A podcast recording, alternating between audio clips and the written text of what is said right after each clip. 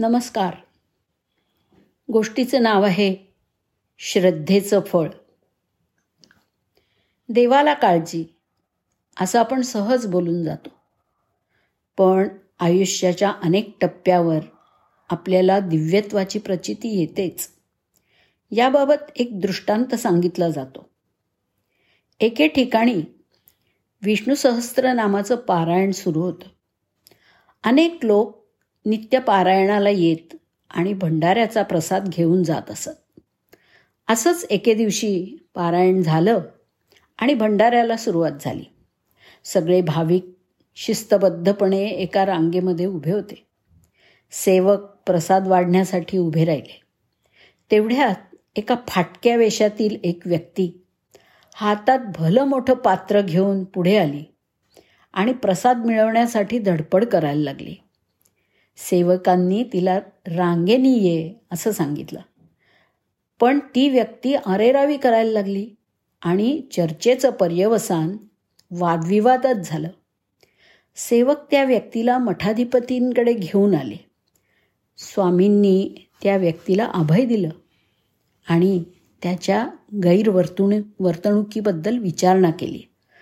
स्वामींना शरण येऊन ती व्यक्ती म्हणाली स्वामीजी माझ्या घरात सहा लहान लहान मुलं आहेत. ती उपाशी आहेत. त्यांना या प्रसादाची जास्त गरज आहे. अरे पण प्रसाद तर सर्वांनाच मिळणार होता ना? स्वामीजी उत्तरले. काय सांगावं? भली मोठी रांग संपेपर्यंत प्रसादही संपला असता तर. मी आणि माझी मुलं उपाशी राहिलो असतो. म्हणून मी घुसखोरी केली. मला प्रसाद द्या स्वामी. स्वामींनी सेवकांना सांगून त्या व्यक्तीसाठी प्रसाद बांधून दिला. प्रसाद सोपवताना स्वामीजी म्हणाले तू इथे विष्णू सहस्त्रनाम म्हणायला येत होतास ना? थोडंसं मलाही म्हणून दाखवतोस? तोंडघशी पडणार. या भीतीने त्या व्यक्तीने घाबरत घाबरतच स्तोत्र म्हणायला सुरुवात केली. ओम विश्वम विष्णुर्वषट्कारो भूतभव्य भवत्प्रभू। भूतकृत भूतभृत एवढं म्हणून ती व्यक्ती थांबली. कारण पुढचं स्तोत्र पाठ नव्हतं. त्या श्लोकाच्या शेवटच्या शब्दाचा आधार घेत स्वामीजी म्हणाले तुला हजार नावांपैकी फक्त सहाच नावं पाठ आहेत? त्या सहाव्या नावावरती लक्ष केंद्रित कर. भूतभृद. म्हणजे अशी व्यक्ती जी अखिल विश्वाचा सांभाळ करते पोषण करते. तुला जर हा अर्थ उमगला असता तर तू अशी कृती केली नसतीस आणि परमेश्वरावरती भार टाकला असतास. म्हणून प्रत्येक नामाचं महत्त्व समजून घे आणि संपूर्ण विष्णू सहस्त्रनाम आत्मीयतेने पाठ करून दररोज भगवंताचं स्मरण कर. ती व्यक्ती खजील होऊन प्रसाद घेऊन निघून गेली.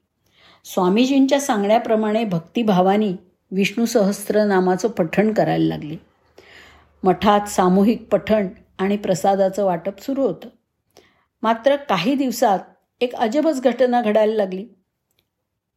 भंडारा वाटून संपेपर्यंत भगवान कृष्णासमोर ठेवलेला नैवेद्य गायब व्हायला लागला. सेवकांनी ही बाब स्वामीजींच्या कानावर घातली. स्वामींना अचानक त्या दीन व्यक्तीची आठवण झाली आणि विचारपूस केल्यावर त्या व्यक्तीचं येणं बंद झालं आहे असं कळलं. सेवकांना त्या व्यक्तीवरती संशय आला. स्वामीजींनी त्या व्यक्तीची भेट घ्यायची असं ठरवलं. ती व्यक्ती नदीच्या पलीकडे असलेल्या गावात राहत होती. स्वामीजी येताच ती नम्रपणे उभी राहिली आणि नतमस्तक झाली. स्वामीजींनी तिची ख्याली खुशाली वगैरे विचारली आणि मठात न येण्याचं कारण पण विचारलं. आपण घरीच स्तोत्रपठण करतो असं ती व्यक्ती म्हणाली. कुटुंबाच्या पालनपोषणाचं काय? असं विचारलं तर ती व्यक्ती म्हणाली की स्वामीजी विष्णू सहस्त्र नामाचं पठण सुरू केल्यापासून एक तरुण रोज प्रसाद पात्र घेऊन येतो आणि तो आपला सेवक आहे असं सांगतो. आपण एवढी कृपादृष्टी ठेवलीत धन्य झालो मी. यावर स्वामीजी म्हणाले मी कोणीही सेवक पाठवलेला नाही. स्वयं परमात्मा तुमची क्षुदाशांती करण्यासाठी सेवक रूपाने तुझ्या द्वारी आला. हे तुझ्या श्रद्धेचं आणि भक्तीचं फळ आहे. भगवंतावर अशीच श्रद्धा कायम ठेव कारण तोच या जगाचा पालन करता आहे. धन्यवाद